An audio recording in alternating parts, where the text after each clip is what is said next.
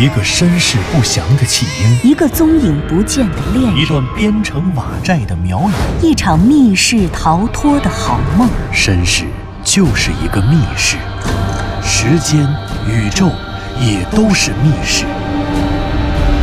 既然逃出去了，就别再回来，再回来。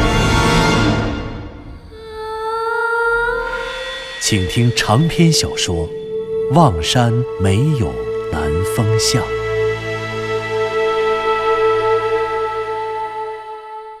第八十集。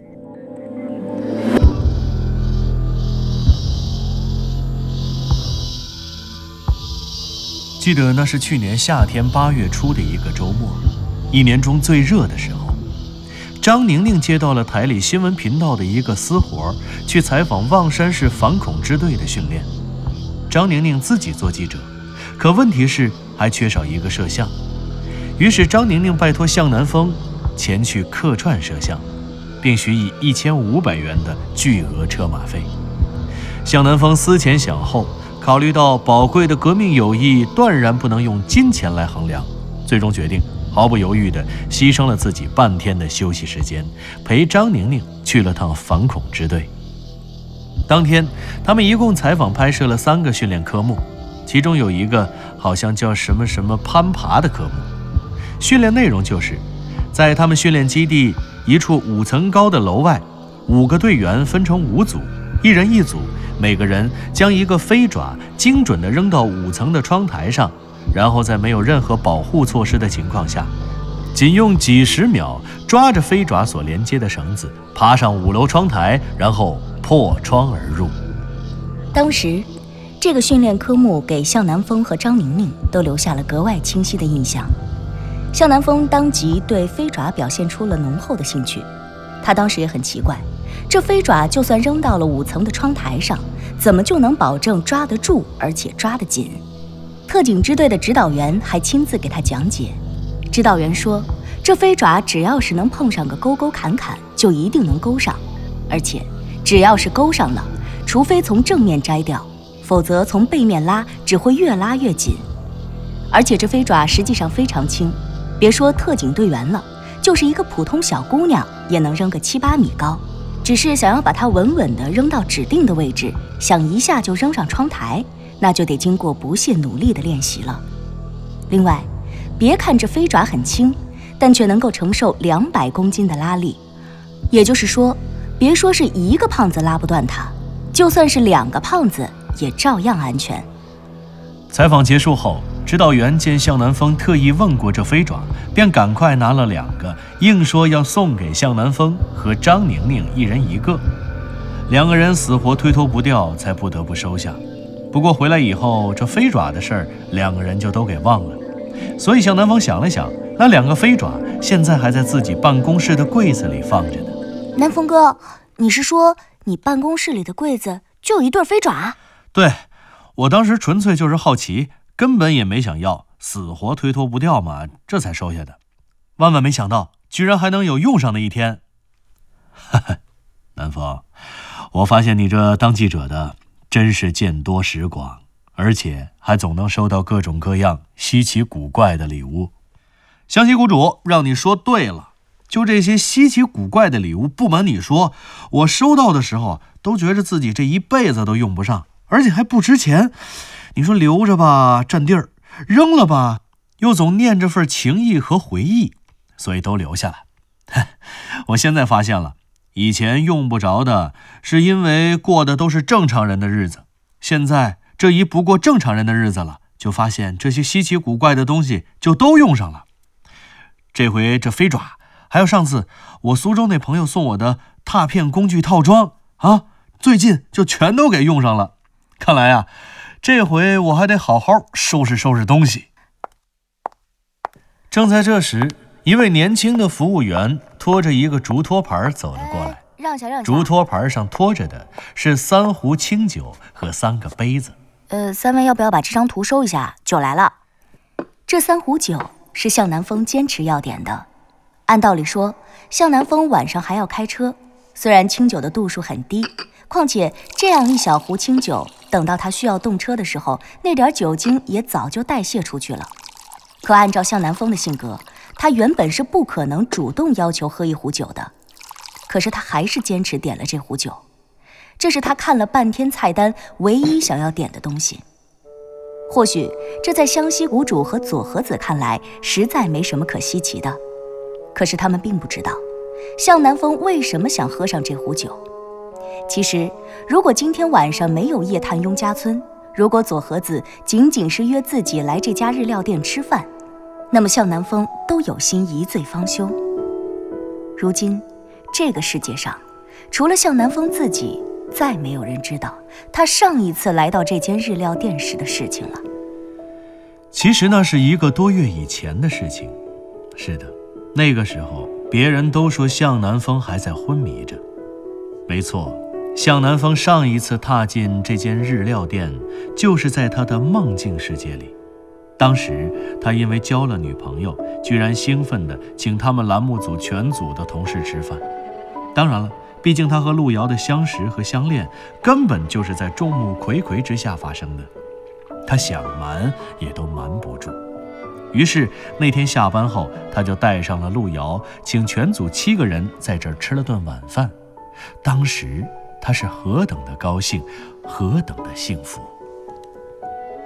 向南风原本以为他会忘记这间日料店，倒不是说他会忘记他的这段经历。这段经历他是忘不掉的，就像与路遥在一起的每一天，他都是刻骨铭心的。可是他觉得，总有一天，在不久的将来，他不至于再经常回想这一天在这里发生过的事情。可是他万万没有想到，望山有那么多饭馆，饭馆里有那么多是日料店，但左和子今天却偏偏会选择这一家。向南风没有阻拦。他觉着这没什么可阻拦的，因为这是命中注定。不过，他也没有把这些话告诉左和子和湘西谷主，因为他觉着这也没什么可说的，毕竟实在是太荒谬了。一个月以前，他们还在这里相恋，可一个月之后，路遥丢了，失踪了。失踪也便失踪了吧。他没法去派出所报警，没法在电台、电视台发寻人启事，甚至没法在网上的论坛里发帖子，而是要跑到一个叫雍家村的鬼地方挖坟掘墓去找线索。唉，路遥啊路遥，向南风闭着眼睛咽下了一口清酒，清灵击鼓。陆游，你说，如果你不来自那个世界？你说，如果你只要也生活在这里，哪怕你不在望山，哪怕你都不在中国，哪怕你是跑到这个世界的任何一个角落里去了，唉，如果你现在也在这里，如果桌上摆的是四壶清酒跟四只酒杯，我一定要把湘西谷主和左和子介绍给你。哦，对了，还有在我家睡大觉的左和子的异父异母的亲弟弟，藤原结晶。哼 如果，如果生活里的每一个如果都能变成可望而可及的梦想，即便不是唾手可得，那该有多好！三个人的小酌，三处无以释怀的闲愁，能够借酒消愁，这对向南风而言，该是一个多么宝贵的夜晚！有知己，有闲愁，还有一座不夜城，装着。有美酒，有回忆，甚至还有精美的酒壶和酒杯，盛着。这真是一壶不错的好酒，甚至就连盛放清酒的酒壶和配套的酒杯，都采用看起来就非常高档的蓝色琉璃制成。这些琉璃酒杯和酒壶都是古法琉璃配方，而且是纯手工制成。在酒壶的腰线和酒杯的杯沿处，还各有一道描金。据说这种清酒正是这家酒店的招牌，难怪连酒具都如此别致。此时此刻，向南风右手拿起了酒壶，圆球形的饱满的壶身，那壶身的造型颇似中国传统的瓷器器型天球瓶。当然了，它的体积远远小于天球瓶。向南风拿着酒壶往酒杯里倒了一杯酒，酒杯有着宽宽的口沿，平直的杯壁和直径明显小于口沿的底足，样子看起来好像是一个陀螺。陀螺，陀螺。蓝色的、略带磨砂质感的古法琉璃，将杯中的酒也染成了蓝色。这酒本来是什么颜色？它又有怎样的味道？怎样的口感？蓝色是一种神秘的、诡异的色彩，它像夜空一样，让人遐想，又使人敬畏。而这陀螺一样的形状呢？向南风想起刚刚摆在这里的那些平面图，想起了雍家坟的侧面剖面图，那诡异的地下空间，那四通八达的地下网道，还有那上宽下窄的独特造型。雍家村里的雍家坟，你就如同是一座潜藏地下的驼宫，你掩埋的人和历史，你掩盖的秘密和真相。三百九十年了，难道还不该见见天日吗？还有，那五十五个雍家族人，他们生来为何而死？他们死去，又因何失踪呢？或许，是该有个交代了。南风，左和子，来，干杯！干杯！行动成功！成功！干杯！晚上十一点半。向南风、湘西谷主和藤原佐和子三个人第三次夜入雍家坟的行动，在亢奋中开始了。与以往两次不同的是，这一次他们的队伍里多了一个幼小的身影——藤原结晶。原本湘西谷主竭力反对向南风和佐和子要带一只三个月大的小狗参加这样危险的行动，他甚至认为这样的决定是愚蠢而匪夷所思的。但是向南风却坚持自己的主张，他表示：“湘西谷主，让藤原结晶参与行动，至少有几个方面的好处。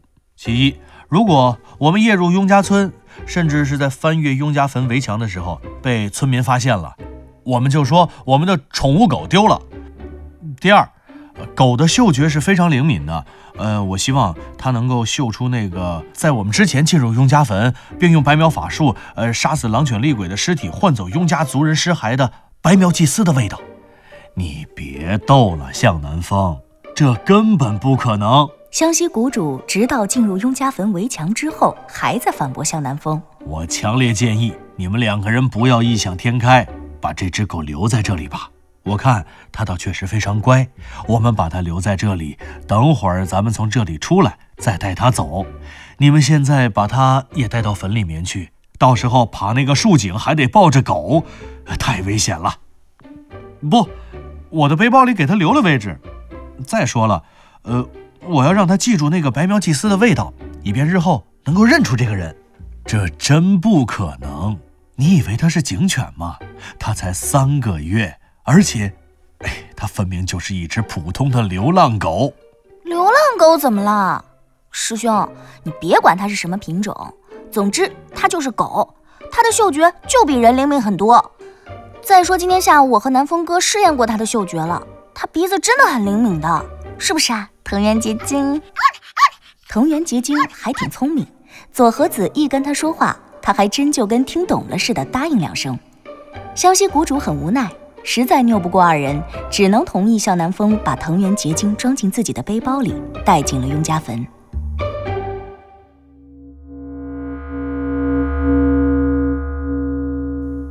午夜十一点四十分，一行人按照原计划准时进入了雍家坟四号洞的洞口，然后他们在崎岖的甬道里穿行，一路下坡，费了不少力气。终于扎进了那片没过他们头顶的落叶池。走在最前面的湘西谷主摸到了迎面挡住去路的那堵树墙。哎，南风，到头了，到头了，树井就在我们头顶上了。咱们怎么着？湘西谷主，等会儿啊，你贴着这树墙蹲下，然后呢，我站在你的肩膀上，你再用力把我顶起来，把我顶到这落叶池上面，左和子呢帮忙扶着点我的腿，别让我摔下来啊。嗯，然后就用这两个飞爪交替着往上扔，然后一点点爬上去就是了。哦，对了，在黑暗的落叶中，向南风抓住了左和子的手，对左和子说道：“左和子，你听着，等会儿我爬上去以后，你就骑着湘西谷主的脖子，坐在他肩膀上，拿这个强光手电往上面打光，给我。”照着点亮啊啊！呃，等我爬到顶上以后，我就把软梯给你们扔下来，然后你们再爬上去。这主墓室，湘西谷主已经分析得很清楚了，它肯定位于地下二十五米的深度上。现在我爬到这个竖井上面，别管海拔是多少，但是它肯定比地下二十五米高很多。所以说到时候我们肯定还得再走一个往下的竖井。所以，哎，呃，这个等爬上去了，咱咱们再说吧。哎呀，可是南风，你有两个飞爪交替着扔，然后往上爬，虽然从道理上是行得通的，可是你别忘了，你可没有任何的保护措施，一旦出现意外，要不然还是让我来吧，我胆子大呀！哈哈。黑暗中，向南风根本看不到湘西谷主的表情，但是毫无疑问。向南风能够通过那些笑声听出笑声里满满的真诚。湘西谷主的体力和敏捷度都根本不如自己，所以他知道自己显然不是完成这项工作的最佳人选。可是他仍然还是出于对自己安危的关心，渴望亲自代替自己出战。就这份真诚的兄弟情，向南风的心里就感觉暖暖的。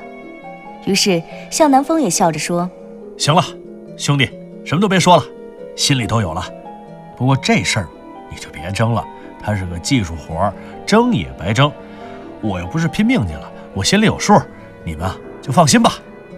嗯，南风哥，还有一条啊，你那两个飞爪我刚才看到了，那个往回勾的三个爪子真的特别尖，特别锐利。你往头上扔的时候可千万千万小心点儿。万一扔起来没有挂上，哎呀，放心吧，左和子，不会扎到我的。不是，我的意思是说，千万别砸着我们俩。对对对。向南风感觉到左和子说这番话的时候，他攥着自己的那只小手，手心里满满都是汗，那紧张的程度好像比自己还要强烈。向南风一抬胳膊，然后说：“你们俩呀，就放心吧。你看，我找了一个。”厚牛皮的绑腿绑在这儿了，到时候我都用右手扔飞爪，万一飞爪没抓住掉下来了，我可以用这个绑腿挡着，勾不到也砸不到我，哎，更别提砸你们了。你们呀，哎，就放心吧。向南风说罢，一个箭步跳上了湘西谷主的肩膀，向南风消失在了那茫茫的落叶池外，只剩下池中的落叶还在沙沙的作响。由于整个竖井直径狭小，向上抛投的动作几乎不可能将任何物体直接抛投到竖井顶端的井口处，因此，向南风想到了将两只飞爪分别使用，交替抛投，交替上升的方式，就像是攀岩运动中攀岩运动员的两只手，左手先往上抓住高处的一块石头，然后整个人的身体提高到相应的位置。之后再伸出右手抓住另一块更高的石头，然后再把人的身体提高到新的更高的位置，就这样一左一右交替着上升。向南风一个箭步窜上了紧靠树墙蹲着的湘西谷主的肩膀，湘西谷主用尽全力才稳稳地站了起来。向南风的腰以上的位置都露在了落叶池的外面，他从右侧的腰间摘下了其中一只飞爪。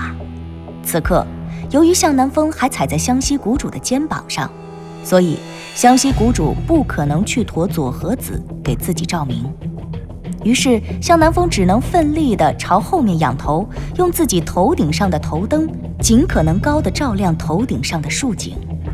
天哪，这树井可是真够高的！向南风心里一沉，看来昨天左和子并没有看错。这竖井的井壁，统统都是由径直向上、盘旋缠绕的怪藤组成的。这怪藤的形状和样貌都太相似，而且都朝一个方向生长。从下往上看，人很难通过肉眼辨识这怪藤组成的竖井究竟有多高。算了，别管多高了，今天豁出命了，就这么交替着用飞爪往上爬吧，爬到哪儿算哪儿。爬上去了，算我命大；掉下来了，算我活该。反正人怎么都是死，何况向南风早就被人中了灭片蛊。那灭片蛊究竟是个什么东西，他也不知道。向南风想到这儿，把心一横，他从右侧的腰间摘下了其中一只飞爪，对准了头顶上看不到尽头的树井顶端，捏着飞爪的右手从右大腿的外侧往上猛地抬升到右上方的头顶处，然后一松手，哎，扔到哪儿算哪儿吧。飞爪嗖的一声飞上了向南风的头顶。向南风只觉得时间在这一刻凝固了，仿佛过了一天、一个月、一年那么久。寂静的世界里才传来了当啷一声清脆的声响，那是飞爪碰到了怪藤，怪藤发出的金属敲击声。紧跟着，头顶上发出了哗啦哗啦的声响，飞爪正在怪藤树墙上下落。这声音正是飞爪的爪尖划过树墙发出的响声。不过好在这哗啦哗啦的声音只是很短，就停了下来。随着它停歇的瞬间，头顶上又传来了一个极其微小的声音。由于向南风的耳朵离发出声音的地方太远了，在他听起来，这个声音就好像是一根绣花针掉在了钢板上一样。挂上，挂上，飞爪挂上！向南风在心里兴奋地雀跃。这声音同样传到了落叶池中湘西谷主和左和子的耳朵里，他们两个也是一阵狂喜。向南风当然顾不上庆祝了，他用双手用力地向下拽了拽连在飞爪后面的绳子，没问题，很结实。飞爪真的很好用。唉，也是，能不好用吗？就连平直的窗台都能勾上，更不用说这种盘旋纠结的怪藤了。看来这就算开始了，爬！